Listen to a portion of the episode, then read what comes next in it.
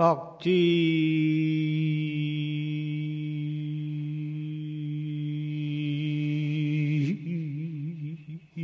수정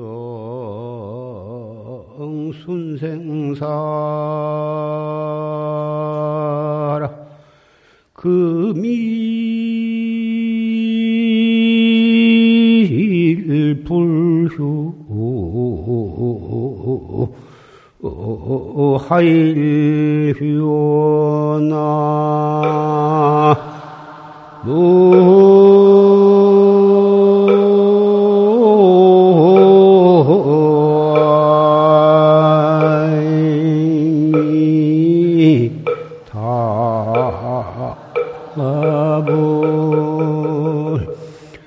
참선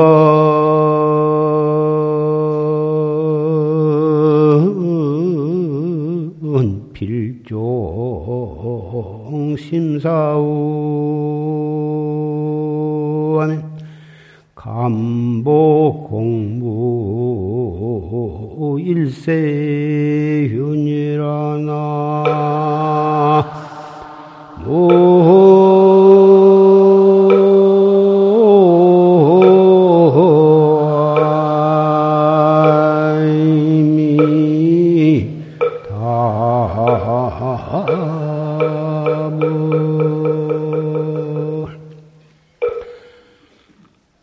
막지 수정 순생사라 다만 정을 따라서 생사에 흘러가지 말아라. 금일 불효하여 주냐 오늘 쉬어버리지 아니하면 어느 날에 가서 쉴 것이냐. 우리는 이 세상에 태어날 때 부모를 의지해서 이 몸을 받아놨고 전생에 지은 인연 따라서 부모를 만났고 또 형제를 만났고 세 속에서는 부부가 만나고 친구를 만나고 다 그렇게 만났다가 헤어지는데 그것이 다 정으로 인해서 서로 만나고 인연이 닿으면 또 헤어지고 그러는 가운데에 생사와 흥망 성쇠 속에 자기의 자유를 얻지 못하고 그에 끌려가고 있는 것입니다.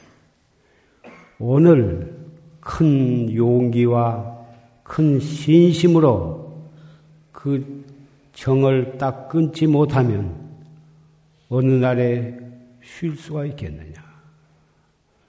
참선은 필종 심사오다. 참선하는 데는 반드시 바른 스승과 좋은 벗을 만나지 아니하면 스승의 가르침과 좋은 벗, 벗을 따르지 아니하면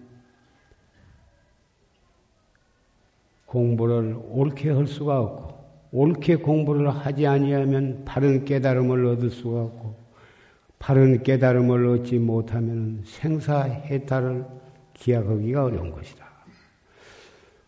바른 스승과 바른 벗과 함께 공부를 해 나가면 바른 스승을 만나고 바른 벗을 만나기만 한다면 감보 공부 일세이다. 감히 공부에 공부를 한 세상 이 일세에 맞출 수 맞추는 것을 보증을 하겠다. 고인의 개송을 읊었습니다. 방금 우리는 조실 스님의 공부를 해 나가는데 철저히 무상을 깨닫고 바른 스승의 지도를 받아서 활구 참선을 하는데 간곡한 법문을 경청을 했습니다. 조실스님께서 공부해 나가는데 구체적이고 강곡한 법문을 해 주셔서 우리는 오늘 일요법회 법문을 흡족하게 그리고 감동적으로 잘 들었기 때문에 산승은 그 스승과 도반이 얼마나 소중한 것에 대해서 몇 말씀 첨부하고자 하는 것입니다. 자경문에 보면 모중지 목은 미면 삼적이요 떼풀 속에 있는 나무는 삼척을 면하지 못한다. 떼풀 속에 풀 속에 얽혀 가지고 나무가 제대로 쑥쑥 뻗어나가지를 못하고 송리지갈은 직용천심이다. 소나무에 속에 있는 칡넝쿨은 소나무를 타고 올라가다 보면 그 소나무가 올라간 데까지는 천기를 똑바로 공중으로 솟아 올라갈 수가 있다. 그런 법문이 있습니다. 이것도 역시 바른 스승과 바른 도반을 만나면 바르게 그리고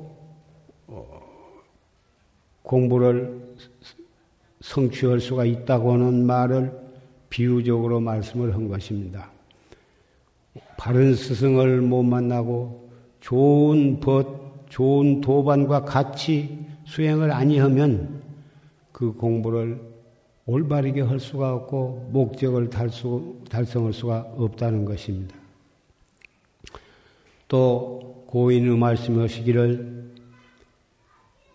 질환지실에 지초와 난초가 있는 방에 들어가서 있으면 있다가 나오면은 그 옷과 몸에 그 그윽한 난초 향내가 몸에 배인 비린내 나는 생선 가게에 가서 오래 있다가 나오면 자기의 몸과 옷에서는 비린내, 생선 비린내가 몸에 밴 거와 마찬가지로 좋은 스승과 바른 스승과 좋은 도반과 같이 수행을 하면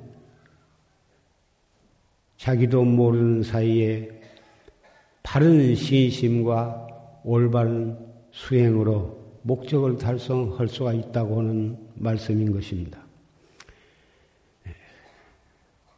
법구 비유경에 이러한 말씀이 있는데 부처님께서 제자들을 거느리고 길을 가시는데 길에 종이 쪼가리가 하나가 있어. 부처님께서 그 제자에게 저 종이를 주서라. 그 제자가 그 종이를 주셨습니다. 그 종이에서 무슨 냄새가 나는가 한번 맡아봐라.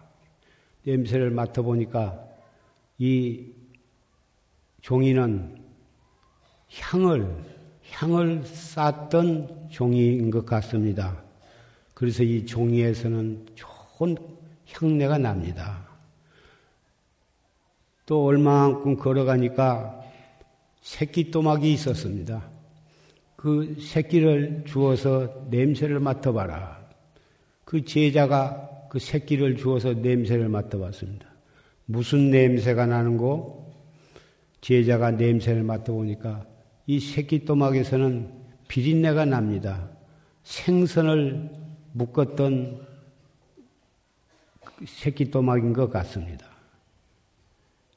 이런 부처님의 제자들을 가리키시는 경전의 말씀을 생각해 보면 이것도 바로 좋은 스승과 좋은 도반을 만나서 같이 생활하고 같이 도를 닦으면 좋은 스승과 좋은 도반의 좋은 사상과 신심과 좋은 점이 자기도 모르는 사이에 그것을 본받게 되고 그렇게 해서 올바르게 수행을 할 수가 있다고 하는 말씀인 것입니다. 어느 날 아란존자가 가만히 생각해 보니까 선우, 좋은 벗을 만나서 좋은 법과 같이 수행을 하는 것은 도를 반은 성취한 것이나 다름이 없겠구나. 그런 생각이 떠올랐어요. 틀림없이 나는 그렇게 생각하지만 부처님께 이것을 여쭈어 가지고 그 생각이 옳은가에 대해서 확실한 인정을 받고 싶었습니다. 그래서 부처님께 좋은 벗을 만나는 것은 선우를 만나는 것은 도를 반은 성취하나 다름없이 어렵다고 생각이 되는데 제 생각이 옳습니까? 그렇게 여쭤봤습니다. 부처님께서 의연히 말씀하시기를 네 생각이 틀렸느니라. 아란존자는 그 말씀을 듣고 가슴이 털컥 내려앉았습니다. 야, 반까지 성취했다고 한 것은 너무한 생각이고 약간의 영향은 받을지언정 어찌 반까지 성취했다고 할 수가 있겠느냐 이런 말씀으로 부처님께서 틀렸다고 하신 줄 알았는데 부처님께서 다시 이어서 말씀하시기를 좋은 벗을 만나서 같이 수행하는 것은 공부의 반을 성취한 것이 아니라 전부를 성취한 것이나 같으니라. 이렇게 말씀하셨습니다.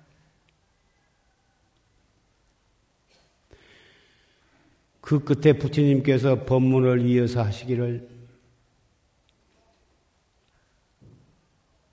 너희들은 얼마나 좋으냐? 나와 같은 선을 가졌으니 너희들은 얼마나 좋으냐?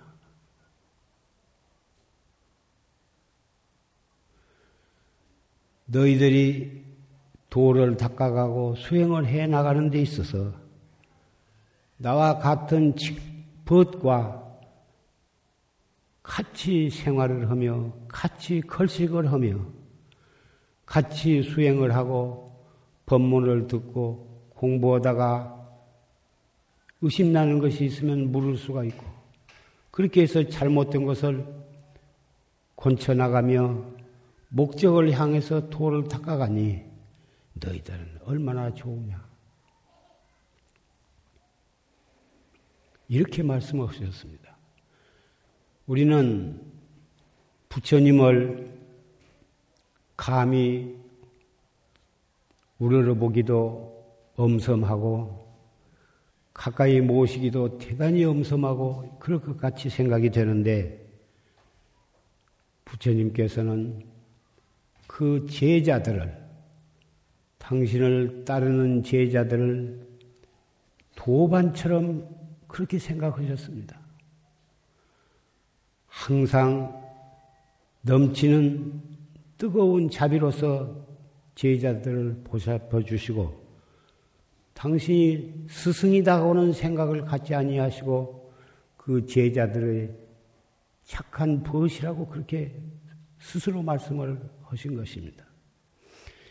이 선우라고 번역이 되어 있지만 어, 원래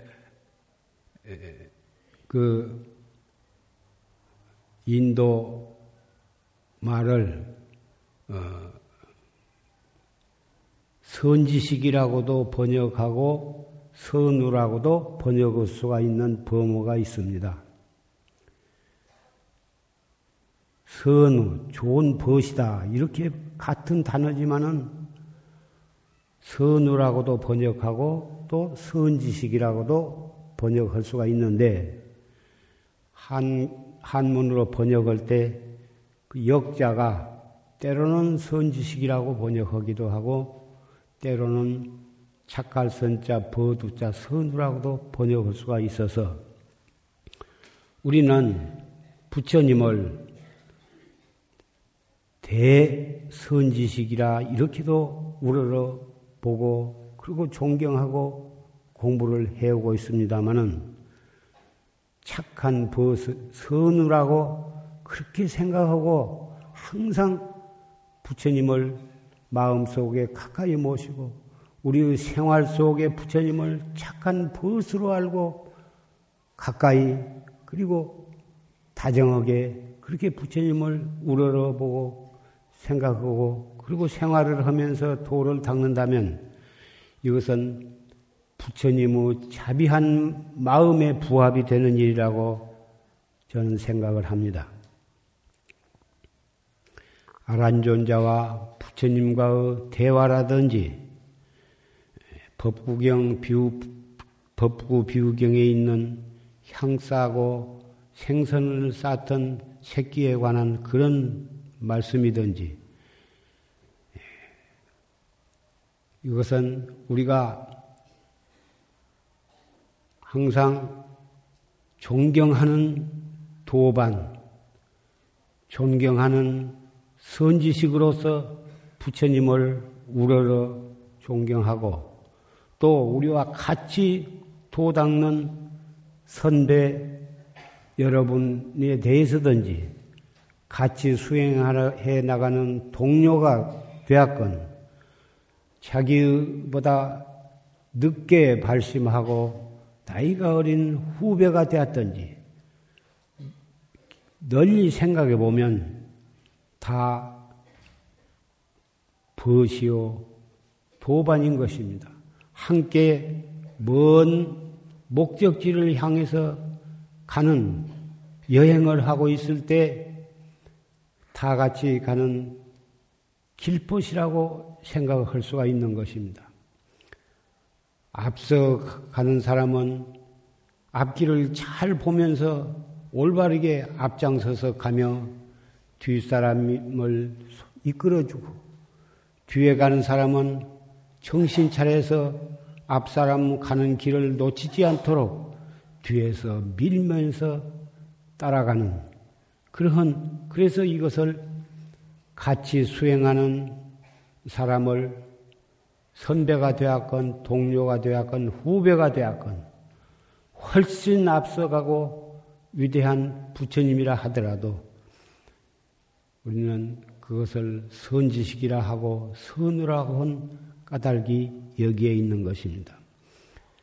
자기가 바르게 발심을 못하고 게으름을 부리고 있다면 아무리 자기와 자기의 앞에 좋은 도반이 있고 선배가 있다 하더라도 따라잡지를 못하고 자기는 뒤처져 버릴 수밖에 없을 것입니다. 그래서 우리는 부지런한 것,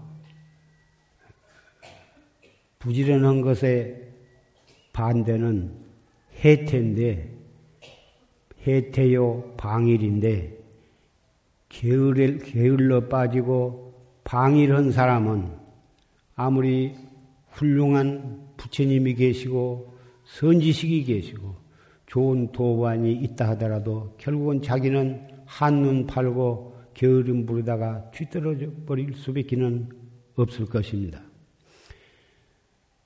그래서 우리는 선방에서는 비가 오나 눈이 오나 봄이나 여름이나 겨울이나 새벽 3시에면 일제히 일어나서 세수하고 양치질하고 예불하고 그리고 부처님께 축원하고 참여하고 그리고서 하루의 일과를 시작하는 것입니다. 그 까닭은 행여나 해태에 빠질까? 행여나 방일 하게 될까? 그래서 아침에 늦게 일어나고 늦게 밥을 공양도 제 시간에 하지 못하고 그럭저럭 지내다 보면 하루의 일과가 엉망이 되는 것입니다. 산승이 처음에 절에 와가지고 어, 한철을 조심과 고함 스님을 모시고 지내다가 어떤 생각이 들어서 산중에 가서 혼자 토굴에 가서 생식을 하면서 하면은 실컷 정진을 할 수가 있겠다. 그렇게 생각하고 여름철이 지난 다음에는 겨울철에는 산중에 가서 혼자 생식을 하면서 있었는데 대중과 같이 있을 때는 새벽에 일어나서 입방선을 하는 것이 아무 문제가 없었는데 산중에 토굴에 가서 있으니까 새벽에 일어나기가 대단히 힘이 들고 일어나서도 추우니까 혼이불로 머리를 뒤집어 쓰고 앉았으니까 금방 졸음이 오고 졸음이 오니까 참고 참다가 그냥 둘어 눕고 싶고 이렇게 해서 생식을 하니까 밥하고 국 끓일 것도 없고 쌀만 물에다 담가서 한 보세기를 이렇게 먹으면 그만이고 해서 일은 전혀 없으나 사분 정지를 하고 대중과 같이 죽비를 치고 정진할 때는 분위기가 엄섬, 엄섬하고 혼자 해태에 빠질 수가 없었는데 혼자 있으니까 큰 용기를 내지 않고서는 도저히 추위도 이겨내기가 어렵고 시간 맞춰서 정진하기도 어려운 것을 느껴서 진짜 참선을 하려면 대중과 같이 정진을 하는 것이 옳다. 이렇게 철저히 깨닫고서 결국은 중이 되되 일체 다른 스님의 허물은 보지 말으리라. 그래가지고 이 세상에 안태인한 스님 치고 일생을 벙, 벙어리로서 오직 이 일대사만원을 위해서 생을 맞추리라. 이런 생각을 하고 중이 되자마자 무건을 시작했는데 무건한다고 해서 공부가 꼭 잘 된 것은 아니지만 적어도 수군 축대해서 둘씩 셋씩 모여서 잡담하고 그럭저럭 지내는 일은 제절로 없어지게 되었습니다. 예, 어째서 내가 지나간 얘기를 하게 되냐 하면은 지금 아까 개송에도 그렇고 어, 선우 좋은 벗을 만나서 같이 공부하는 것은 도반들이 내 공부를 반 이상 해준다. 선방에 내려오는 속담입니다. 선방에서 참선하면 자기가 자기 공부하지 어째서 도반이 해줄 반을 해준단 말인가? 여러분도 선방에서 지내보신 분은 다 그 말 뜻을 아실 것입니다. 대중과 같이 생활하게 되면은 공양으로부터서 아침 일어나고 잠자는 것 하며 일상생활이 제절로 법도에 맞고 규칙적이 되고 분위기가 엄섬하고 그러기 때문에 자연히 해태할 수가 없고 방위를 할 수가 없게 되기 때문에 대중처소에서 같이 지내는 것은 도반이 바로 내 공부를 반을 해주는 것과 마찬가지다. 그런 뜻이 되겠고, 아란존자가 부처님께 여쭌 좋은 도반을 만나서 같이 수행을 하면 공부를 반은 벌써 성취해 놓은 것이야 다름없다고 하는 그런 말과 부처님께서 말씀하신 반만이 아니라 전부를 성취한 것이나 같다고 하신 말씀을 하다 보니까 처음에 절에 들어왔을 땐 일이 생각이 되어서 그게 첨부를 해서 말씀을 드린 것입니다. 그래서 선방에서 정진하신 스님네 수자시임네들 또는 보살 선방이나 시민 선방에서 정진하시는 청신사, 청신녀 여러분들도 같이 수행하는 같은 목적을 향해서 공부해 나가고 어, 같은 스승의 법문에 의해서 지도에 의해서 수행하는 사람들은 마을의 친형제간보다도 더 지중한 인연이 있기 때문에 같이 한 방에서 공부를 하고 한솥밥을 먹고 공부를 하게 되는 것입니다. 그래서 이 도반은 서로 나로 인해서 상대방에게 피해를 주지 않도록 항상 조심을 해야 하는 거고, 피해라고 하는 것이 꼭 몽둥이나 발길로 차야만이 아니라 내가 하는 모든 행위는 말 한마디라도 잘못하면 상대방의 정신적 피해를 주는 것이고 내가 기거 동작을 하는데 조심을 안 하면 본의 아니게 다른 옆에 도반들에게 또 혐오감을 주고 피해를 주게 되는 것입니다. 그래서 문을 열고 닫는데도 항상 조심해서 조용히 해야 하는 거고, 걸어가고 걸어오는 데에도 발자국 소리도 안 나도록 조심을 하는 것이고, 지대방에서 차를 마실 때에도 너무 큰 소리로 웃고 잡담을 하지 말라 하는 것도 다른 사람 공부하는데 피해가 갈까 두려워서 그러는 것입니다. 특히 시민 선방이나 보살 선방에서 공부하시는 어, 여러분도 새벽에 일어나서 세수하실 때, 또 몸을 씻을 때, 이를 닦을 때, 또 방선 시간에 항상 엄숙한 마음으로 오늘 여러분께 말씀한 그 내용을 깊이 명심을 해가지고 자기로 인해서 다른 도반에 피해가 가지 않도록 조심을 하셔야 할 것입니다.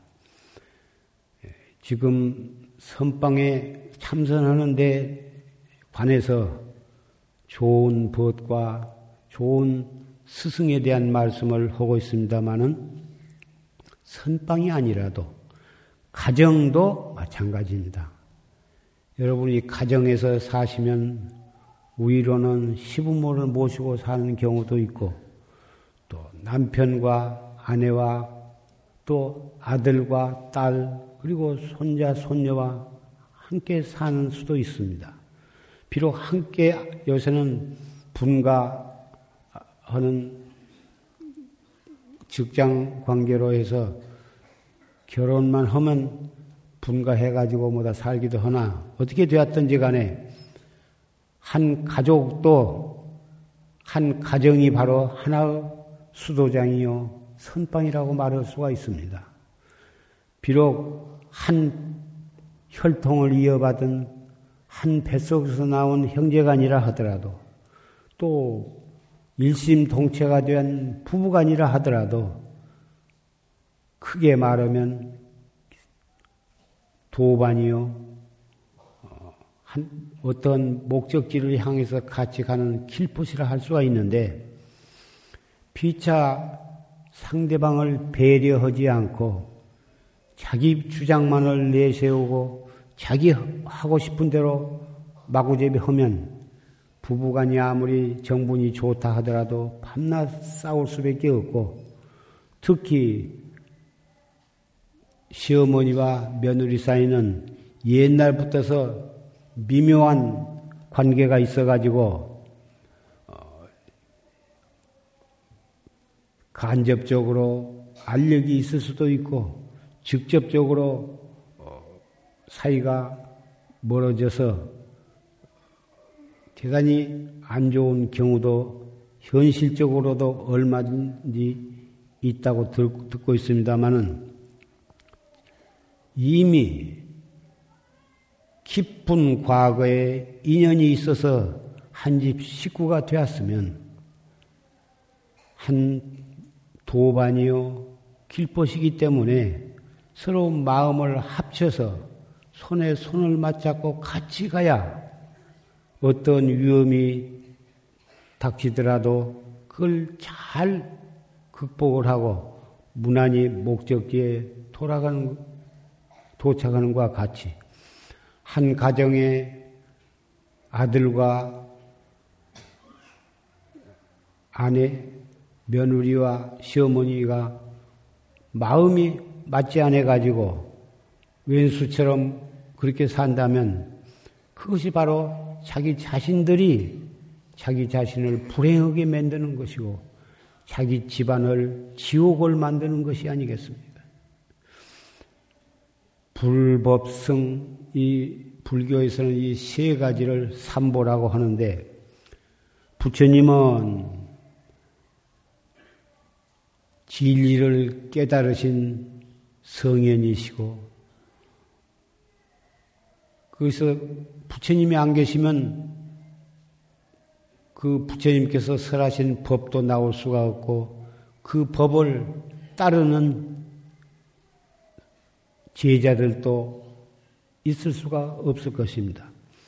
부처님이 나오셔서 이 세상에 나오셔서 모범을 보이시고 왕궁의 부귀를 헌시자까지 보이시고 출가하셔서 고행을 하시고 도를 이루어서 성불을 하셨기 때문에 그 부처님으로부터 8만 4천 묘법이 법문이 나온 것이고 그 법문이 있기 때문에 우리는 그 법에 의지해서 도를 닦는 제자가 스님네가 나오고 청신사 우바세 우바이가 생기게 된 것입니다. 따라서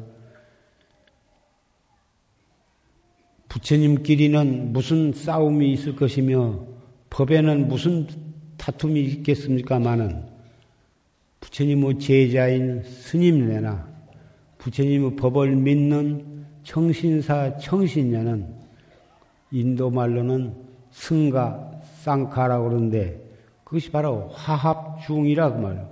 화합해서 사는 대중이라는 뜻인 것입니다.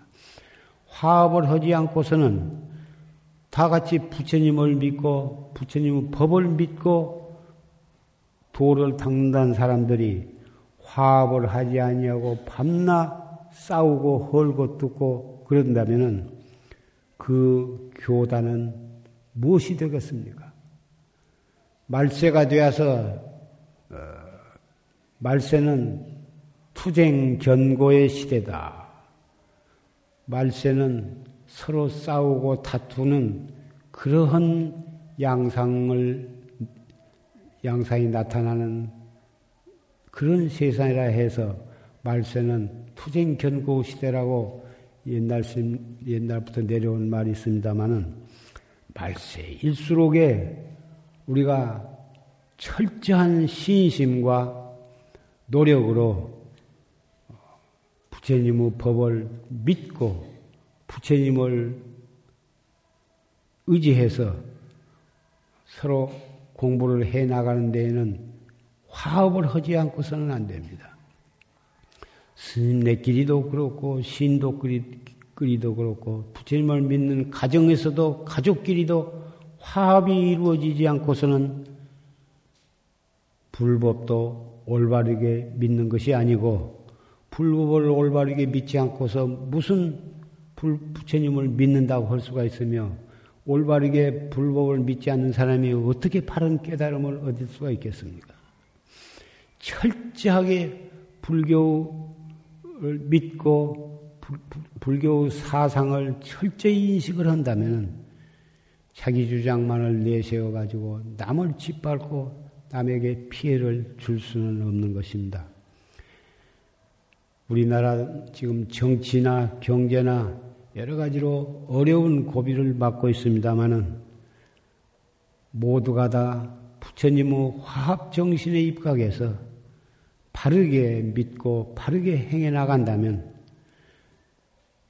정치도 잘 되어 갈 것이고 경제도 잘 되어 갈 것이고 남북 통일도 거기에서 잘 이루어지리라고 생각을 합니다.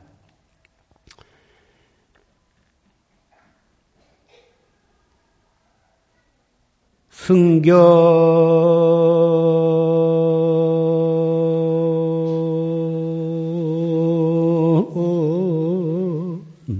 산수 삼지교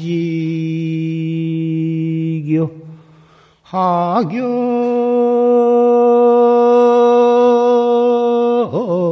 운송 일세간이니라 나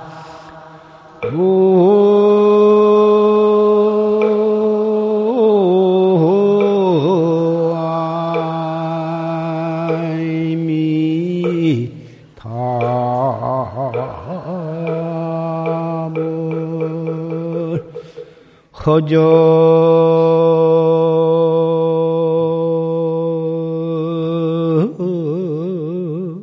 본심 여불식인된 차생한득 차신하니려나 승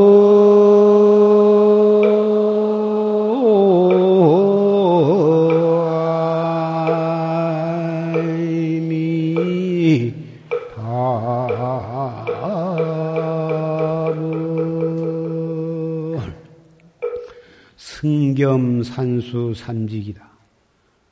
스님네와 산과 물은 세 가지의 친구다 이것입니다.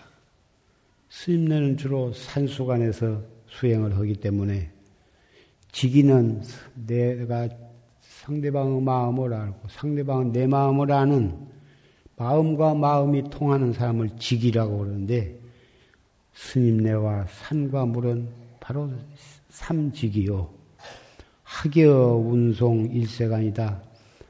하늘을 날아다니는 학과 하늘을 날아다니는 구름과 그리고 학이 깃들고 있는 산의 푸른 소나무 이것은 한 세간이다 일세간이다 그 말은 삼직이라 한 말과 같은 말입니다. 학이 하늘을 날아다니며 구름 사이를 날아다니고 학이 머물러서 쉬려면은 소나무에 앉아야 편안하고 제격이다 말이죠. 스님네와 산과 물, 학과 구름과 소나무는 다 서로 짝이 맞는 어, 삼합 관계다 그 말이에요. 그런 속에서 허적 본심을 여불시키면 허, 진, 진, 아무 오염됨이 없는 맑고 청정한 그리고 적정한 우리가 부모한테 태어나기 이전부터서 무량겁 우주 세계가 생겨나기 전부터서 소소영영한 자기의 본심 자리를 만약 아지를 못하면 깨닫지를 못하면 차생에 안득 자신하리요 금생에 어떻게 이 몸에 한가함을 얻을 수가 있으리요. 이 몸이 한가하다고 하는 것은 생사의 구박에서 벗어나는 것을 말하는 것입니다. 세계가 지금 60억을 넘는 인구가 있다고 합니다마는 다 탐심 아니면 탐진치 삼독으로 얽혀 있고 재색 식명수 오용락이 인간의 어떤 목적인 것처럼 착각을 하고 그것을 얻기 위해서 수단과 방법을 가리지 않고 모두가 다 싸우고 어, 몸부림을 치고 있는데 재산이나 명예나 권리 그런 것을 많이 얻었다고 해서 진정한 행복이 얻어지는 것도 아니고 인생을 살아가고 나라를 경영해 나가는데 그런 것들이 없어서는 안 된다고는 하지만은 그것을 얻었다고 해서 인생이 참다운 행복을 얻은 것은 아닌 것입니다. 이 세상에 이 몸을 태어나서 생로병사가 있고 이 우리의 생각에는 생주 이멸이 있고 이 세계에는 어, 성주 괴공이 있지만은 그런 것들은 다 무상하다는 거고 태어나면 죽고 생겨나면 언젠가는 무너져 버릴 수밖에 없지만 그렇다고 해서 아무것도 아니고 그런 것이 아니라 우리는 그런 것을 완전히 벗어날 수도 없고 그 속에서 살 수밖에 없는데 그 속에서 얽혀서 그것이 인생의 전부인 것처럼 알고 산다면은 뭐처럼 받아나기 어려운 이 몸을 받아놨고 그러면서도 올바르게 보람있게 생을 살 수 없고 올바르게 살 수 없기 때문에 이 목숨이 떨어지면은 지옥이나 악이나 축생으로 갈 수밖에 없다 이것입니다. 그래서 우리는 다행히 불법을 만났고 불법을 만났어도 최상승법을 만났고 최상승법을 바르게 가르쳐 주시는 조세 스님의 법문을 만났기 때문에 우리는 이렇게 좋은 도반이 이 한 법당에서 우리는 이 법문을 듣게 된 것입니다. 그렇다면은 이런 좋은 인연이 그럭저럭 지내가게 그렇게 할 것이 아니라 철 저하게 발심을 해서 이 일대사를 위해서 우리의 몸과 목숨을 다 거기다 바쳐서 수행을 해야 하리라고 생각을 합니다. 이렇게 말하면 우리 가정은 어떻게 하고 내 자식들은 어떻게 하고 어떻게 참선만 그렇게 목숨 바쳐 할 수가 있느냐 이렇게 생각이 드실는지 모르지만은 그것이 살아가는데 필요하기는 하더라도 거기다 내 목숨을 바칠 것은 없습니다. 그저 자기의 책임을 성실히 하고 열심히 허되 그 속에서 항상 이목구를 놓치지 말고 야무지게 탄속해 나간다면은 생활을 하면서도 참선을 하게 되고 참선을 열심히 하면서 세속을 살아가는 그러한 신심과 노력이 있어야 허망한 무상한 세상 속에서 영혼을 살아가는 길이 거기서 열려 나가는 것입니다.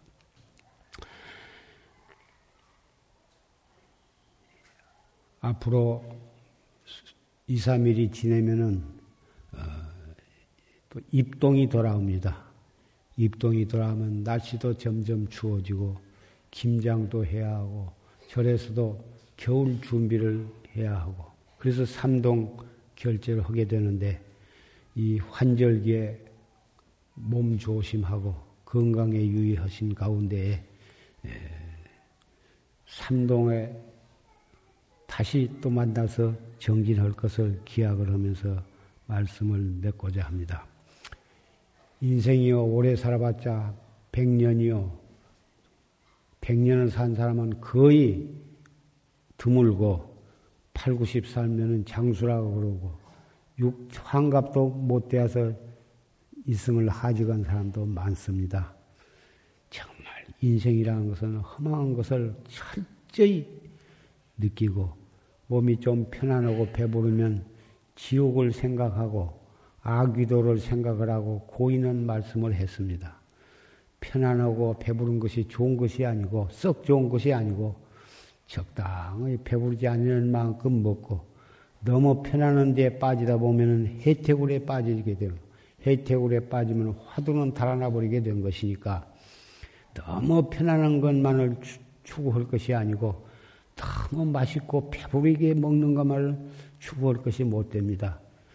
조금 더 먹고 싶다 할 때 수저를 놓을 줄을 알아야 하는 거고 너무 편안하면 떡 놀래서 일어나서 내가 일을 해야겠다. 내가 또 청소도 해야겠다. 내가 또 법문을 듣고 참선을 해야겠다. 시시때때로 자기를 반성하고 경책하면서 하루하루를 보람있게 그렇게 살아야 그래야 한평생이 후회된 한평생이 안 되고 후회 없는 한평생을 살아야 금생에 도도 차츰 물어놓을 것이고 그래야 내생의 사막도에 떨어질까 걱정을 아니해도 될 것이고 염라대왕 앞에 끌려가서 업경대와 지옥 그 장보의 공포를 갖지 않아도 될 것입니다. 두서없이 여러 말을 했습니다마는 바른 선지식을 만나서 법문을 들을 때 좋은 도반과 만나서 같이 지낼 때 더욱 슈마가편으로 달리는 말에 채찍을 가하는 격으로 마음을 가다듬고 하루하루를 보람있게 정진하시기를 다짐하면서 말씀을 맺고자 합니다.